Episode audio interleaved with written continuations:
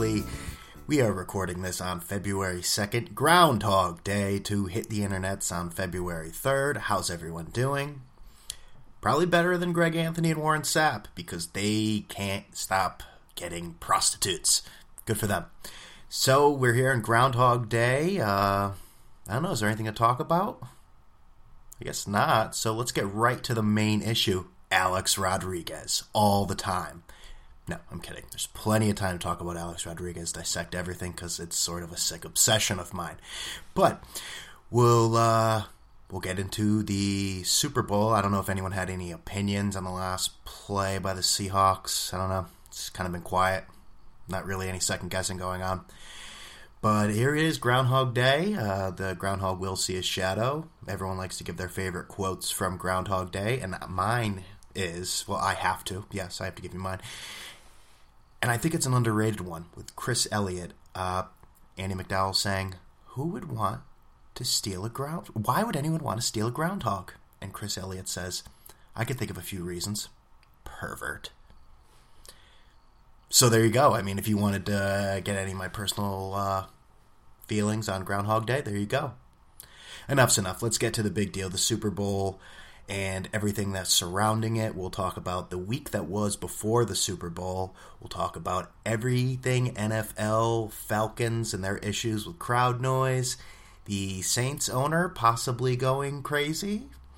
A Johnny Manziel staying in the news as he always does and the absurdity of the Super Bowl, that being the halftime show, and all of those, everyone's favorite, the commercials.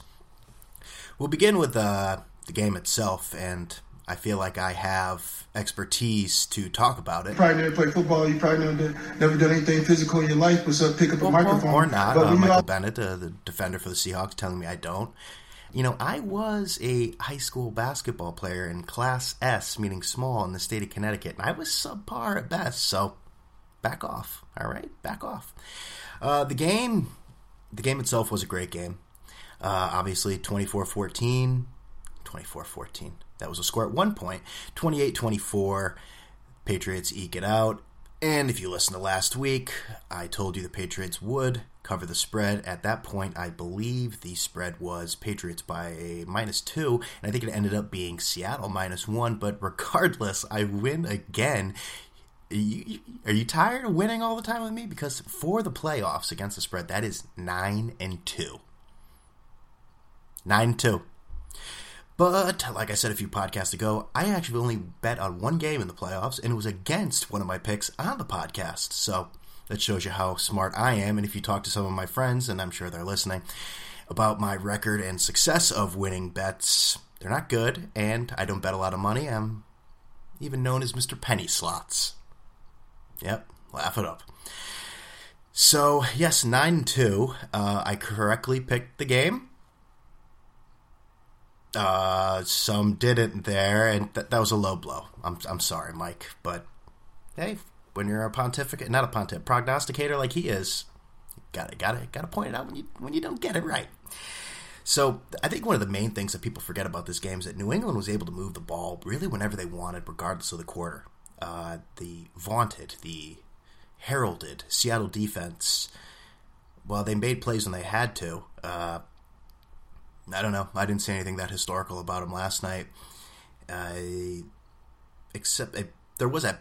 It wasn't actually Seattle. That for the first turnover, the first big play of the game was a turnover by Tom Brady, and I don't know where that pass was supposed to be going, but it was intercepted by Jeremy Lane, and who broke his wrist on the tackle by Julian Edelman on the return. And I didn't see it till today. The actual still photo of his wrist, just a disgusting Kevin Ware like injury his wrist and arm looked like a like a highlight. The, the instrument they used for highlight was bent and curved. It was really gross.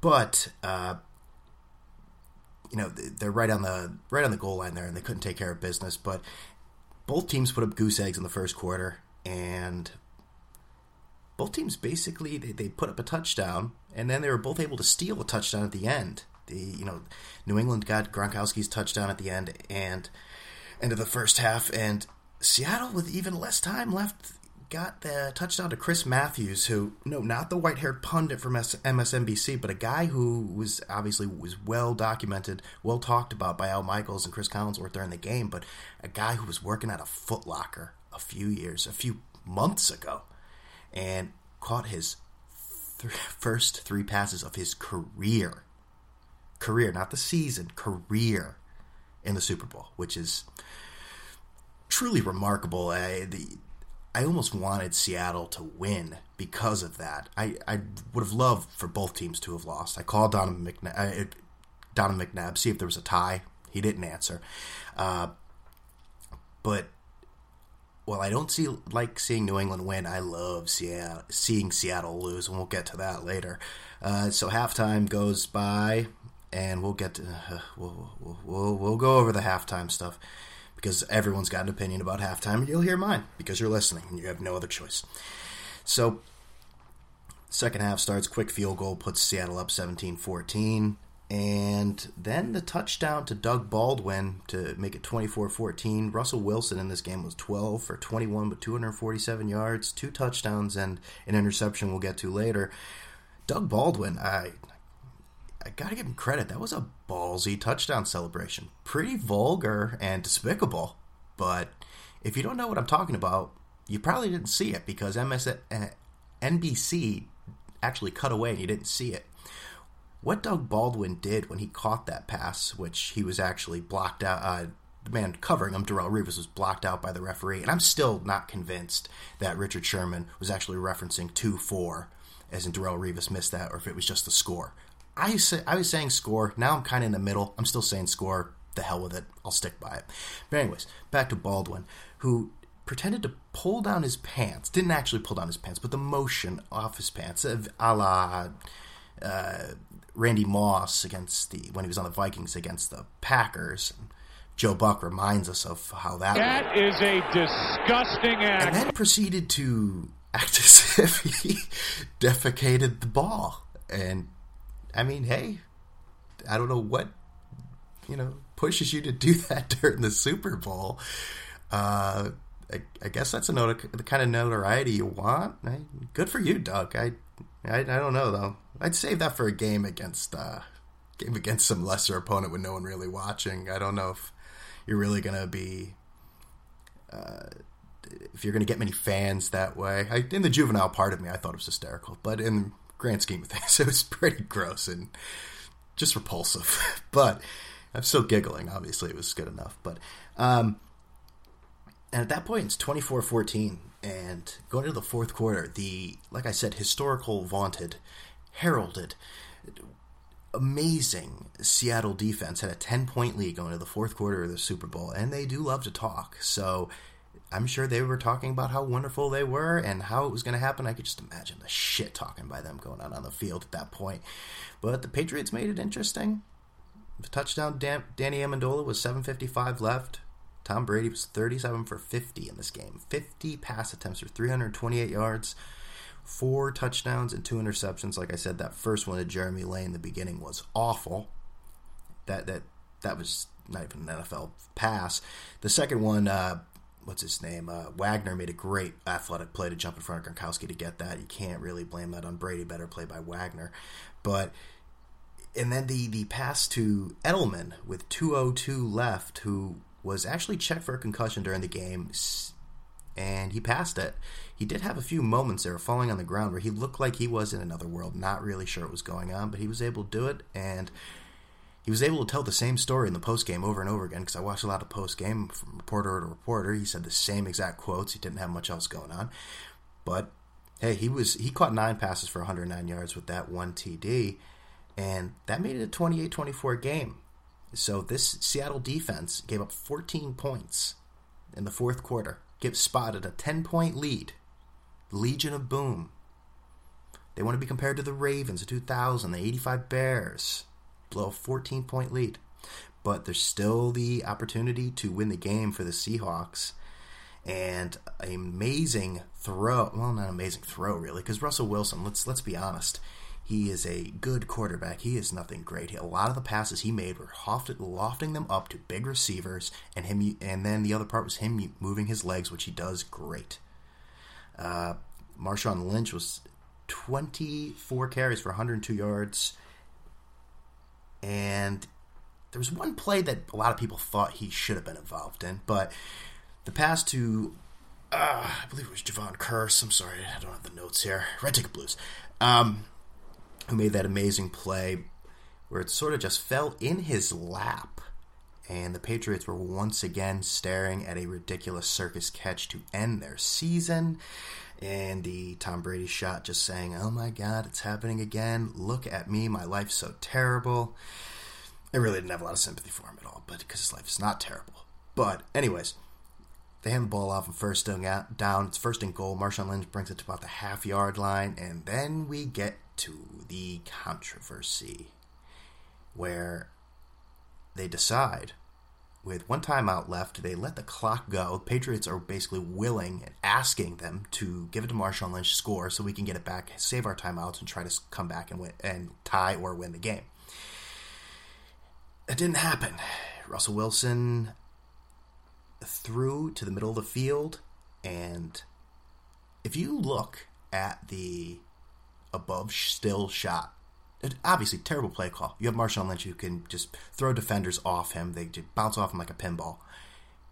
And all you need is for him to go in there. For much as a jerk as he is, he's an amazing football player and just a violent runner that will he would have made mincemeat of that goal line. I don't think there's any doubt in anyone's mind.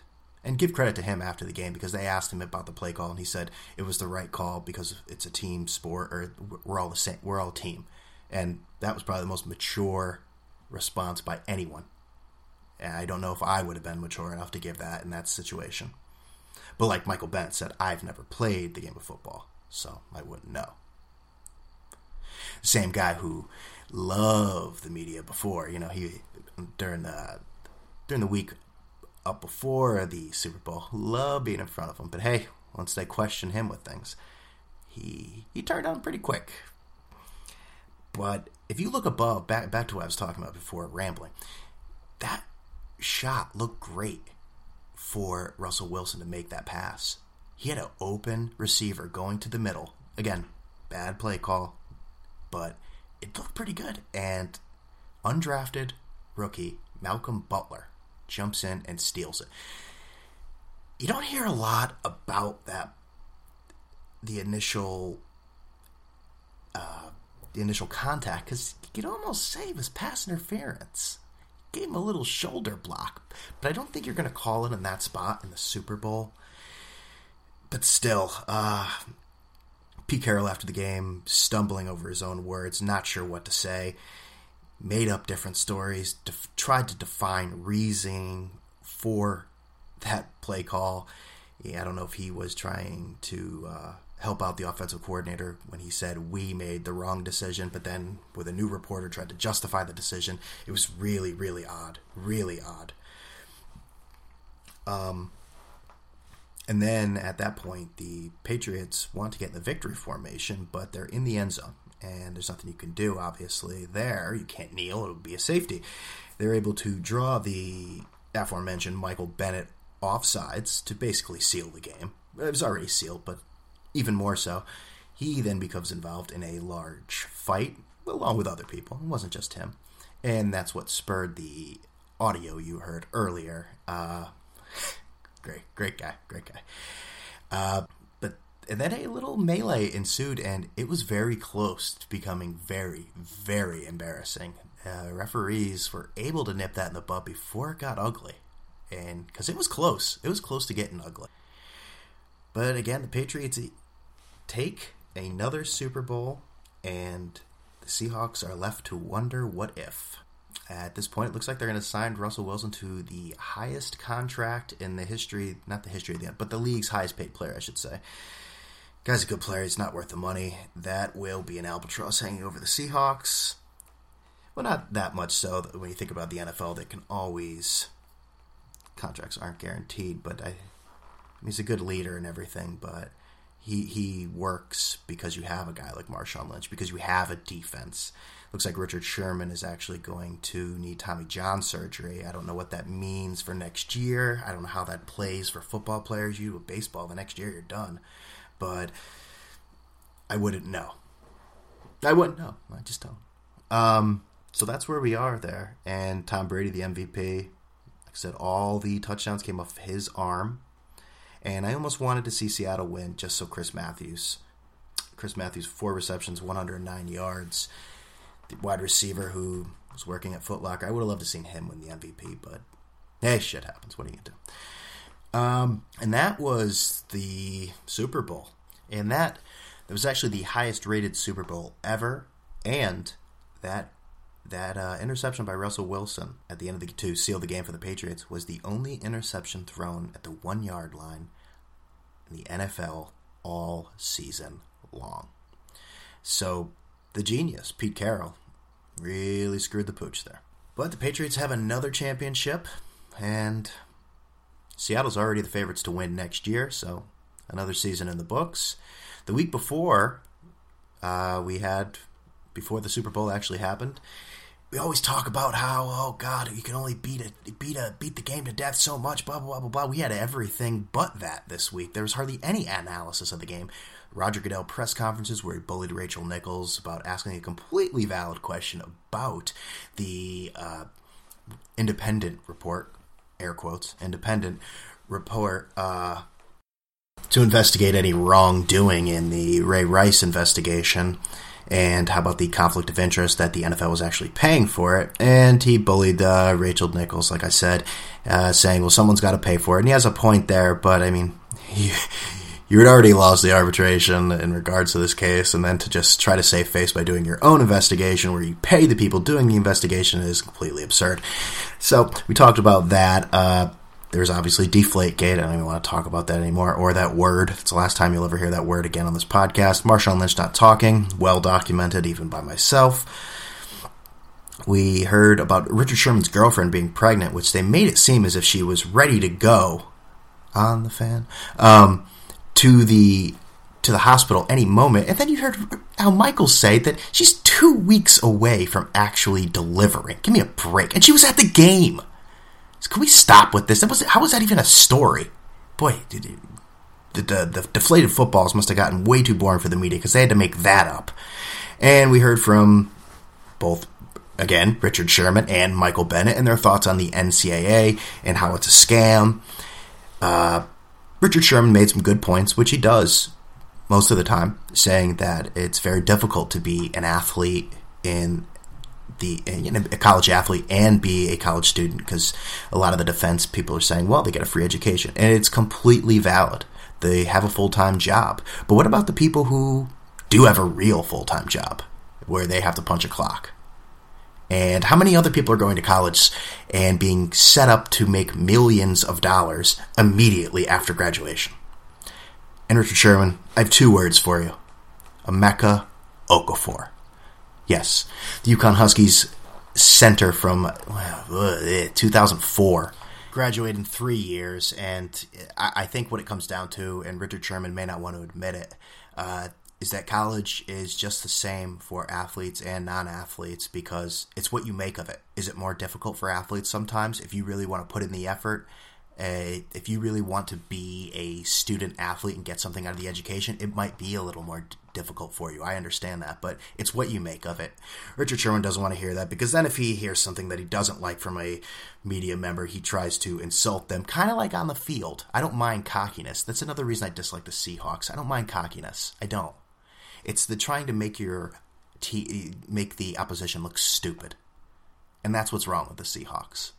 And like I said, I don't like seeing the Patriots win, but I love seeing the Seahawks lose. That's that was great. Uh, what are some other things that happened during the week? Um, the Atlanta Falcons, who just hired defensive former defensive coordinator of the Seattle Seahawks, Dan Quinn, he is now the coach, but they're being accused of inserting crowd noise the last two seasons to gain a competitive edge over other teams when they're in their huddle, making it more difficult to hear. I guess the, they could lose a draft pick, be fined, or both. I guess that's different from building a complete stadium that in, increases your crowd noise, like some team in the state of Washington does, and they're lauded for that. Anyways, um, this is another interesting story that I don't think if if Marshawn Lynch or uh, okay, last time Deflate Gate happened, we would be talking about the Saints ownership. Uh, owner Tom Benson, I believe he's 87 years old, just decided, you know what, the hell with it. Uh, my family, his family was ready to, not my family, we don't own the Saints. They uh, were in line to take over the Saints, and then he just decided, nah, the hell with it, you're fired. Took away all their, locked their offices, took away all their toys, their nice Mercedes and everything, and they want a psycho- psychological evaluation, and they're also saying that his deterior his uh, his condition is deteriorating because all he's doing is eating candy, ice cream, and red wine. And I'll say this if I was a billionaire and I was 87 years old, I'd be eating pizza for every meal, I'd be drinking beer, and with a doctor by my side, I'd probably be experimenting with as many illegal drugs as I could because you only live once. So, who knows? Maybe he is uh, starting to lose it, and his new wife seems to be very interested and hands on with the entire process. Maybe a little Anna Nicole Smith sort of deal, but we'll have to watch that and see how that goes. But we also uh, just wanted to touch on what happened today. Uh, Johnny Manziel, uh, Browns quarterback Johnny Manziel, entered rehab. Well, in reality, he entered rehab last Wednesday, but decided to release it uh, the morning after the Super Bowl. Almost A Rod like opting out in Game 4 of the World Series, but I, I find so many people and the media just despicable in regards to Johnny Manziel. Johnny Manziel has been has gotten so much publicity and so much fanfare because of his off the field antics. Seeing him partying with as many co-eds as possible, getting loaded, and it's funny. We make memes, we joke. I even I remember seeing uh, somebody say, "Oh, when Brian Hoyer was struggling, saying, "Oh, they're not going to give it to Johnny Manziel yet. They're not going to have him start on Sundays," and then a link to his Wikipedia page saying, "Well, his birthday's on Saturday night. Don't you think that's an issue? I've been doing this podcast long enough for you to hear all my thoughts on Johnny Manziel. This guy is not known. He, he, he obviously he won the Heisman Trophy. He's he can play football. At what level we don't know, but he is lauded. He is he is talked about. He he is a focal point because of his partying. Even after the last game of the season when he wasn't playing, they had to go get him. Those are the reports. They had to get him because he's missed practice and get him, actually remove him because he was piss drunk. And that's funny, though. That's funny. Now he's going into rehab. Oh boy, I, I really hope Johnny can can get the get the help he needs. And you know what? I do. But then you see these same people just do a complete flip flop. The media is disgusting. Marshawn Lynch is right. I'm with you on that. You're just to misconstrue everything. You're to make things sound the way you wanted to and leave everyone else in your wake to further your agenda. That silence was for the uh, everyone saying, "Wow, he's right. Wow, Brian's pretty smart." Well, there you go. If you want to hear more, at Brian Buck 13 on Twitter, remember that. Also on YouTube, and I think we're gonna be on, I'm on iTunes right now, so be sure to subscribe on YouTube or iTunes, and I'm gonna try to get it to every other podcasting forum available. But we're not done yet. That's usually the sign off. Remember to you know check me out here, all that the promotional BS. But we're not done here. I just wanted to go over the halftime show, which every halftime show is terrible to me. I'm sorry. There, I'm there to watch football. I'm not there to watch whatever garbage person they put there. And Katy Perry was there, and Katy Perry really doesn't have much talent. Let's let's be honest. Uh, very successful. Don't don't get me wrong, but she's really not that good at anything. And I think some of the stuff that's made her famous is her her physical assets weren't even really on display, and a lot of people were upset about that. Uh, she tried to a, a, very elaborate show with uh, moving lions and dancing sharks, and then bringing back, going all the way back in the time machine, bringing back Lenny Kravitz and Missy Elliott, which you know Lenny Kravitz is you know, he was born about 20 or 30 years too late. He's not Jimi Hendrix. His music is nowhere on the same level. He still dresses like it's the 60s or 70s. I don't get his appeal. I don't get him. I, I, I don't know. Missy Elliott, I, she, never a huge fan. She was sort of one of those people that, you know, you'd be in a car and uh, someone's playing it. It's like, yeah, I don't hate this. It's suitable. But then the older you get, it's music music like that. They just say, I, I am I don't need that in my life. I'm I'm better without it. So seeing Katy Perry again, talentless, needing those two people from long, long ago to try to increase the the the the appeal of that halftime show was was rough. Was rough. And everyone's favorite throughout the game, not just halftime, were the commercials. Everyone loves the commercials. There was the dog and the horse, the Budweiser horse. They were friends. Coyote was going to eat the dog. The horses came, saved the day. Heartwarming. Not really. Uh, we had the McDonald's commercial where you can pay with love or what other sappy BS they want to throw in there.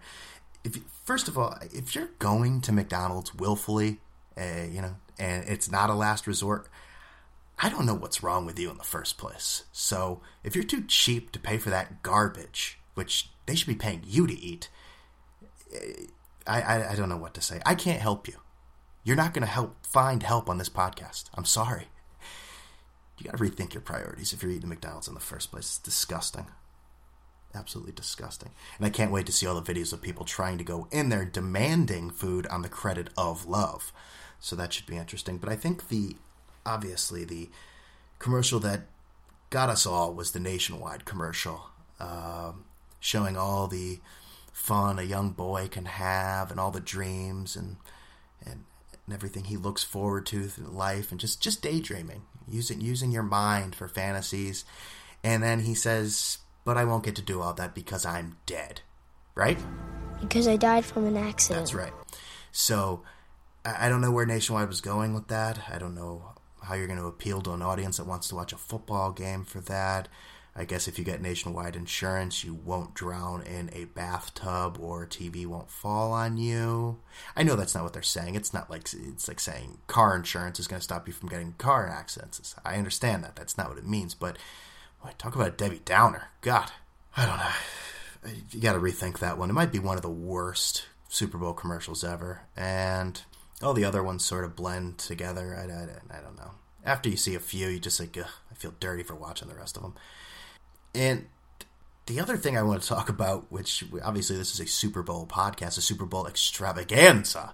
Um, the actual trophy was brought through, brought to the stage to give to the Patriots via Kurt Warner, former Arizona Cardinals running uh, quarterback, and he came down a long line. And Kurt Warner also was quarterback of the Rams, who was on the other side of uh, Spygate, and it had to be quite an awkward moment for him bringing the trophy to the Patriots. And if you watch this, it also took forever. Every Dick and Nancy, yeah, I said Dick and Nancy. I'm like 80 years old. Every Dick, every person had to touch it the whole way. It was very, very awkward. I, I don't know what was going on there.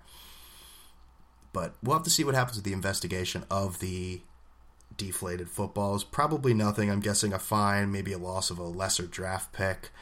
But that was the Super Bowl, and it's now in our rear view mirror. So from now on, we got basketball and we got baseball. It's on the horizon. Baseball. You can almost see it through the two feet of snow outside my house. Yeah, so I'm not going to end the podcast with the same shoveling story uh, like I did last week, you know, the one where I shoveled, my back hurts, even though these are all true things. But football's gone, and we're going to see what we have in store for the rest of the time. Like I said, it's all A Rod all the time. I'm sure I'll do something stupid this week. I get I, I, I, he will do something. I guarantee you.